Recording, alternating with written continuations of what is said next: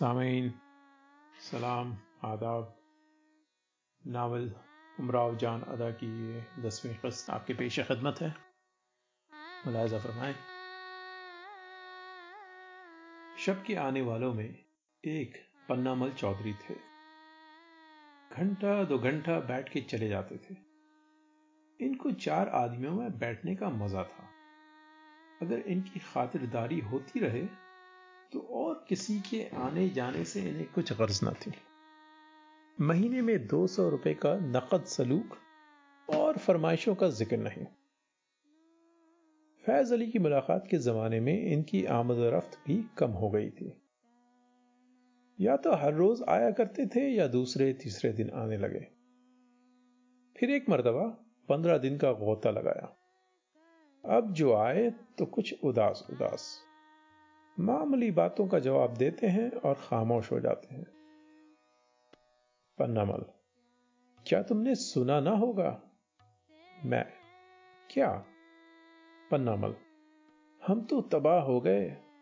घर में चोरी हो गई। पुश्तैनों का सासा उठ गया। मैं चौंक कर, हाय, चोरी हो गई? कितने का माल गया? पन्ना मल, सब उठ गया। रहा क्या? दो लाख का जवाहर उठ गया। मैं दिल में तो हँसी हँसी इस बात पर कि इनके बाप छन्ना मल तो करोड़पति था। इसमें कुछ शक नहीं कि दो लाख बहुत बड़ी रकम है, मगर इनके नज़दीक क्या असल है? बज़ाहिर मुँह बना के बहुत अफसोस किया।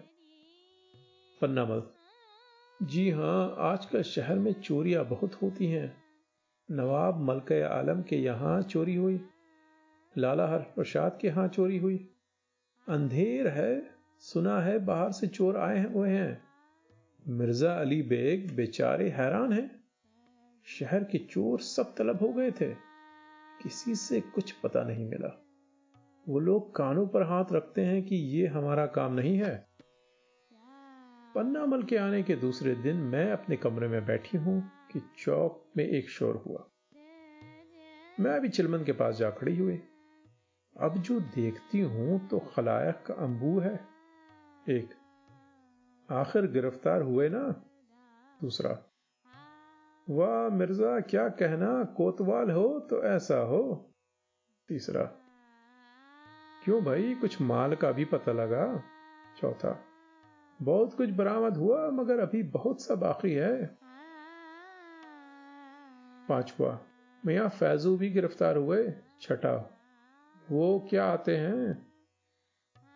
मैंने अपनी आँखों से देखा कि मियाँ फैजू बंधे चले आते हैं। सिपाहियों का गार्ड साथ है। गर्द खलायक का अंबू है। मियाँ फैजू मुँह पर दुपट्टा डाले हुए हैं। इनकी सूरत दिखाई नहीं देती। दोपहर से पहले का वाकया है। हसब मामूल फैज अली कोई पहर रात गए तशरीफ़ लाए। कमरे में मैं हूँ और वो हैं। आते ही कहा, आज हम बाहर जाते हैं, परसों आएँगे। देखो उमरा जान जो कुछ हमने तुम्हें दिया है, उसको किसी पर ज़ाहिर ना करना। बुआ हुसैनी को देना, न खानम को दिखाना। तुम्हारे काम आएगा। हम परसों ज़रूर आएँगे। अच्छा ये कहो कि हमारे साथ थोड़े दिनों के लिए बाहर चल सकती हो। मैं, तुम जानते हो कि मैं अपने बस में नहीं। खानम साहब को अख्तियार है, तुम उनसे कहो, अगर वो राज़ी हो तो मुझे क्या उजर है? फैज अली, सच है कि तुम लोग बड़े बेवफा होते हो। हम तो तुम पर जान देते हैं और तुम ऐसा खुश जवाब देती हो। अच्छा बुआ हुसैनी को बुलवाओ। मैंने बुआ हुसैनी को आवाज़ दी, वो आई। फैज अली, मेरी तरफ़ इशारा करके, भला कुछ दिनों के लिए बाहर भी जा सकती हैं? हुसैनी, कहा? फैज अली, फरुखाबाद। मैं कोई ऐसा वैसा आदमी नहीं हूँ। मेरी वहाँ रियासत है। बिलफैल मैं दो महीने के लिए वहाँ जाता हूँ। अगर खानम साहब मंजूर करें तो दो महीने की तनख्वाह पेशगी, बल्कि उसके अलावा जो कुछ कहें मैं देने को तैयार हूँ। वो हुसैनी मुझे तो नहीं यकीन कि खाना मंजूर करेंगी, फैज अली। अच्छा तुम पूछो तो। वो हुसैनी खानम साहब के पास गई।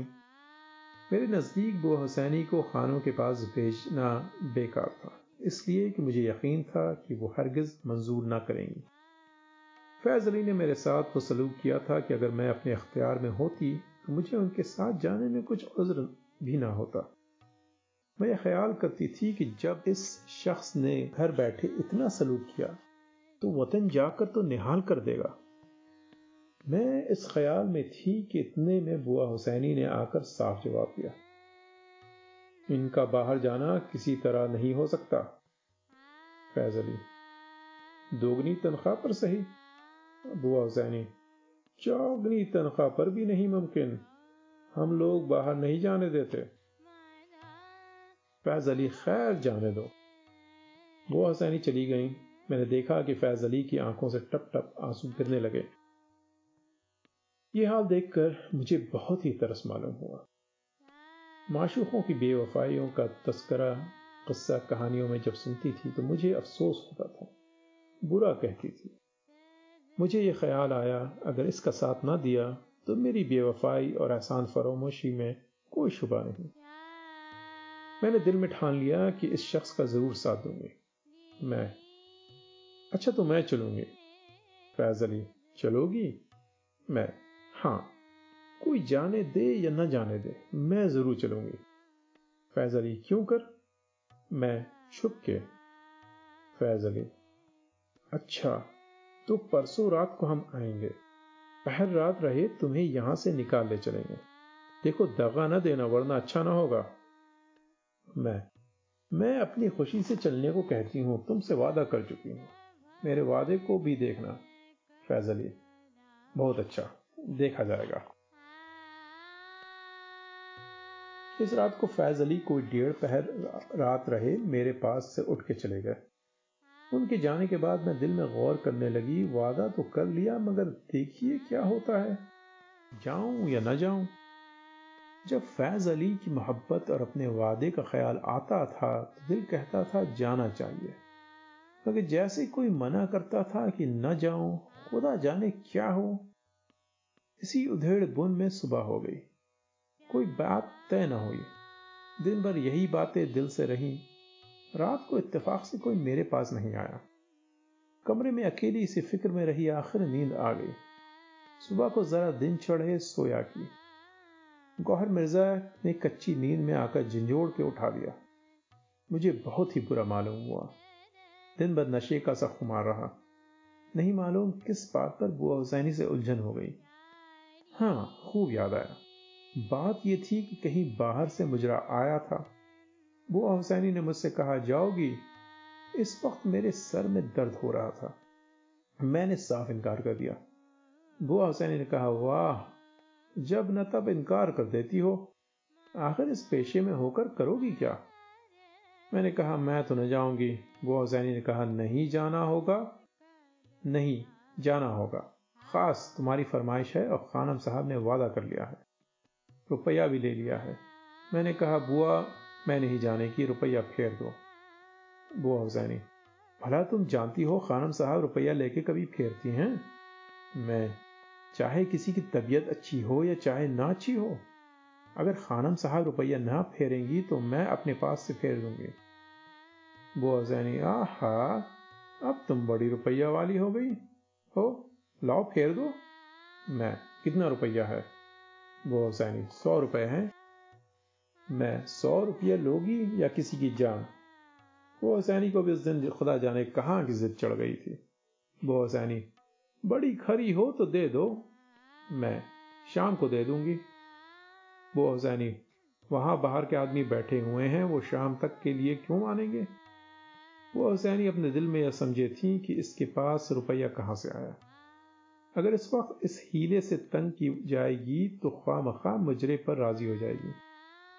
मेरे संदूकचे में इस वक्त कुछ न होंगे तो हज़ार, डेढ़ हज़ार की तो अशरफियाँ थी। जीवर का ज़िक्र नहीं। मगर इस वक्त बुआ हजैनी के सामने संदूकचा खोलना मुनासिब न था। मैं, जाओ घंटे भर में ले जाना।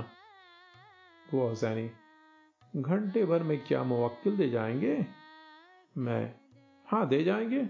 जाओ भाई, मुझे इस वक्त दिख ना करो, मेरी तबीयत अच्छी नहीं है। वो अफजैनी, आखिर कुछ कह तो लड़की, क्या हुआ? मैं, मुझे बुखार की सी हरारत है और सर में शिद्दत से दर्द हो रहा है। वो अफजैनी माथे पर हाथ रख के देखा हाँ सच तो है, पिंडा फीका है, मगर मुझे तो कहीं को परसों जाना होगा। जब तक खुदा ना करे, क्या तबीयत का यही हाल रहेगा? रुपए क्यों फेरे जाएँगे? मैं इस बात का कुछ जवाब न देने पाई थी कि वो हसैनी जल्दी से उठ के चल दी। वो हसैनी की इस हमा हमी से मुझे बहुत ही गुस्सा मालूम हुआ। उस वक्त दिल में बदी आ गई। दिल ने कहा, वाह जी, जब इन लोगों को हमारी दुख, बीमारी का ख्याल नहीं है, अपने मतलब से मतलब है तो इनके साथ रहना बेकार है। रुसवा, कभी पहले भी यह ख्याल आपके दिल में आया था? उमराव कभी नहीं। मगर आप ये क्यों पूछते हैं? रसुआ, इसलिए कि फैज अली ने जो वो सहारा दिया था, उसी से आपके दिल में ख्याल पैदा हुआ?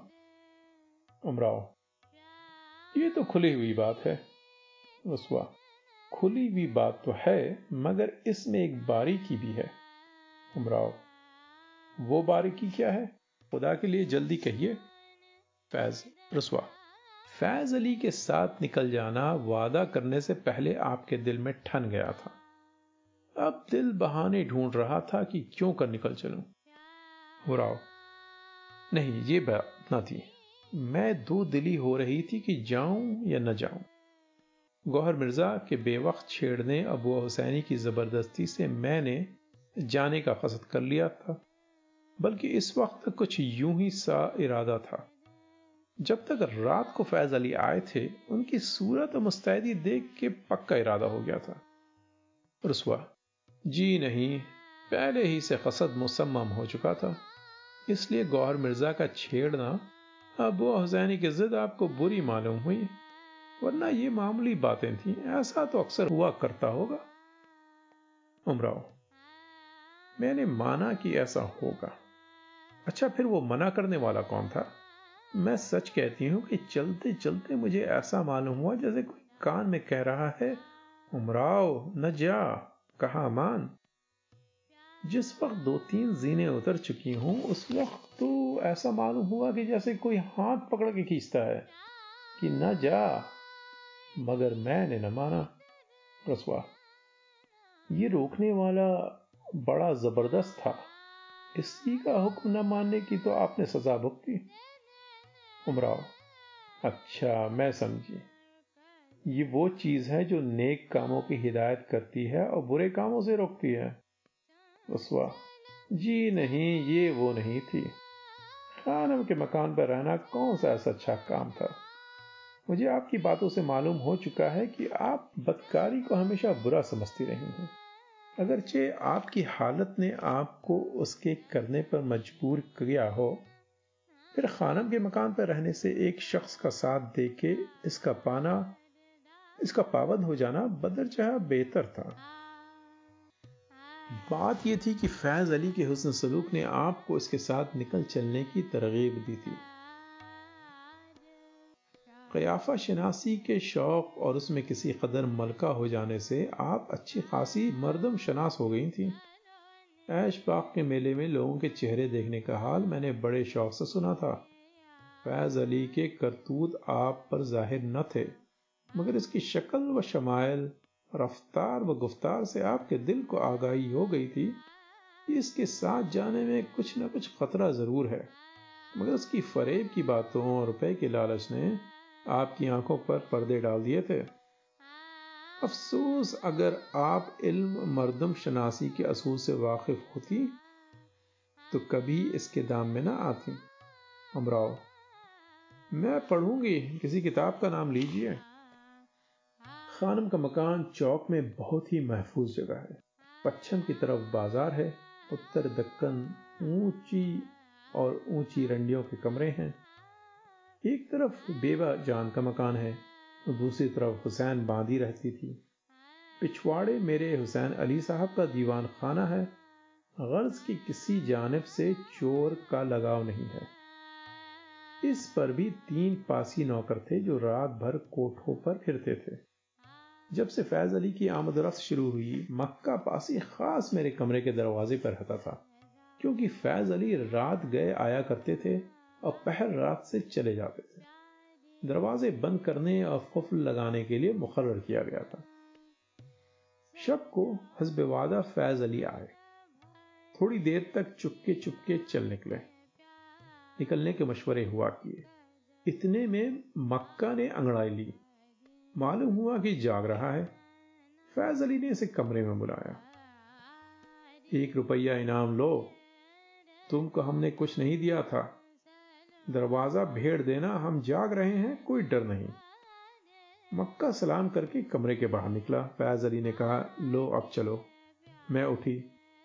दो जोड़े कपड़े दिन ही से गठरी में बाँध रखे थे। जेवर का संदूकशा मैंने पहले ही से खिसका दिया था। गठरी बगल में दबाई, अकबरी दरवाजे की तरफ़ का रास्ता लिया।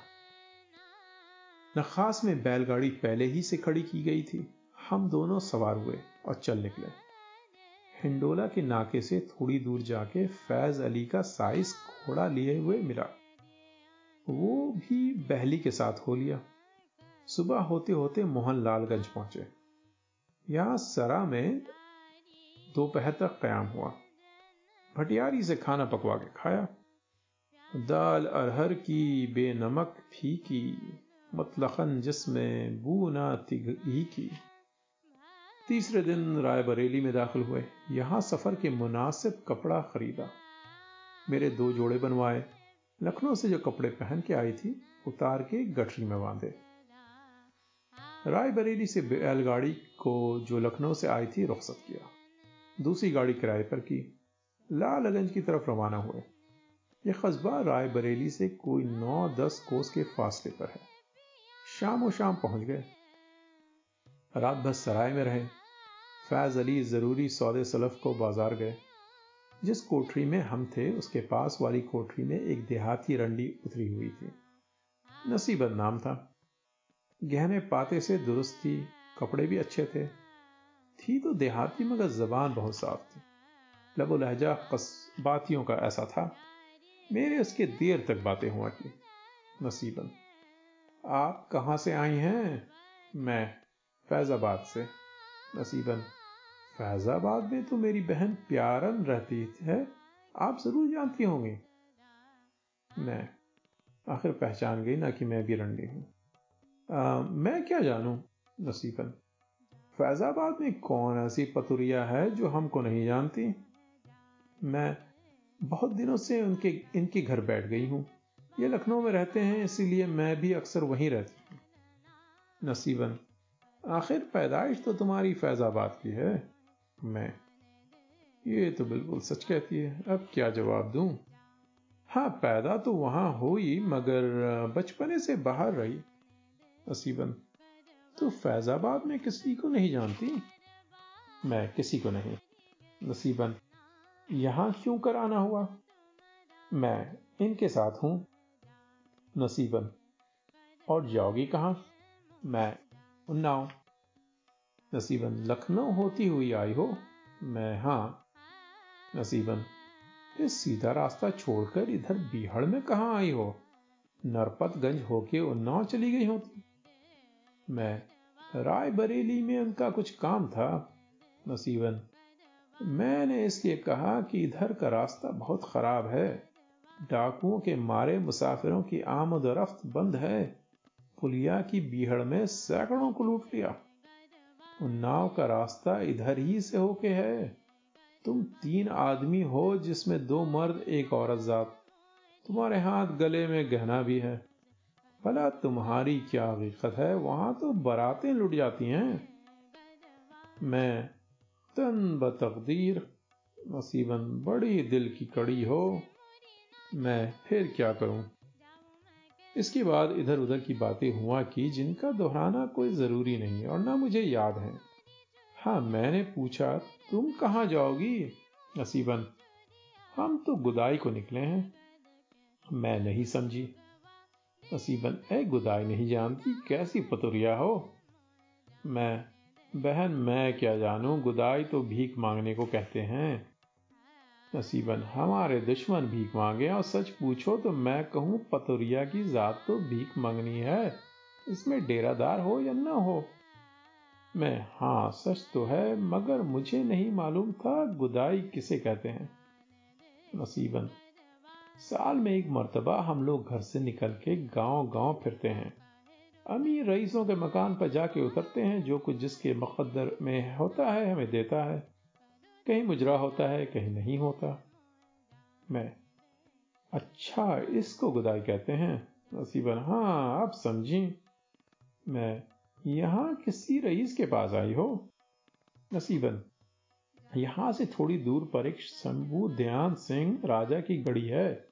उन्हीं के पास गई थी। राजा साहब को बादशाही हुक्म पहुँचा है। डाकुओं के बंदोबस्त को गए हुए हैं। कई दिन ठहरी रही, आखिर दम घबराया, यहाँ चली आई। यहाँ से दो कोस पर एक गाँव है, समरिया। वो गाँव बिल्कुल पतुरियों का है, वहाँ मेरी खाला रहती हैं। कल इनके पास जाऊँगी। मैं। फिर कहा जाओगी? नसीबन। मैं ठहरी रहूँगी, जब राजा साहब आ जाएँगे तो फिर गढ़ को जाऊँगी। और बहुत से डेरे भी हैं, इनके इंतज़ार में ठहरे हुए हैं। मैं। क्या राजा साहब को नाच मुजरे का भी शौक है? नसीबन बहुत शौक था। मैं क्यों? अब क्या हुआ? नसीबन, जब से एक पतुरिया लखनऊ से लाए हैं, हम लोगों की कोई कदर नहीं रही। मैं, इस पतुरिया का क्या नाम है? नसीबन, नाम तो मुझे याद नहीं। सूरत देखी है। गोरी गोरी सी है। जरा चेहरे मोहरे की अच्छी है। मैं गाती खूब होगी, नसीबन खाक। गाना वाना नहीं आता। हाँ नाचती जरा अच्छा है। राजा साहब इसी पर लट्टू हैं। मैं, कितने दिनों से वह पतुरिया आई है? नसीबन, कोई छह महीने हुए होंगे। रात को मैंने फैज अली से रास्ते की खराबी का हाल बयान किया। इन्होंने कहा, खाते जमा रखो। हमने बंदोबस्त कर लिया है। सामीन बाकी आइंदा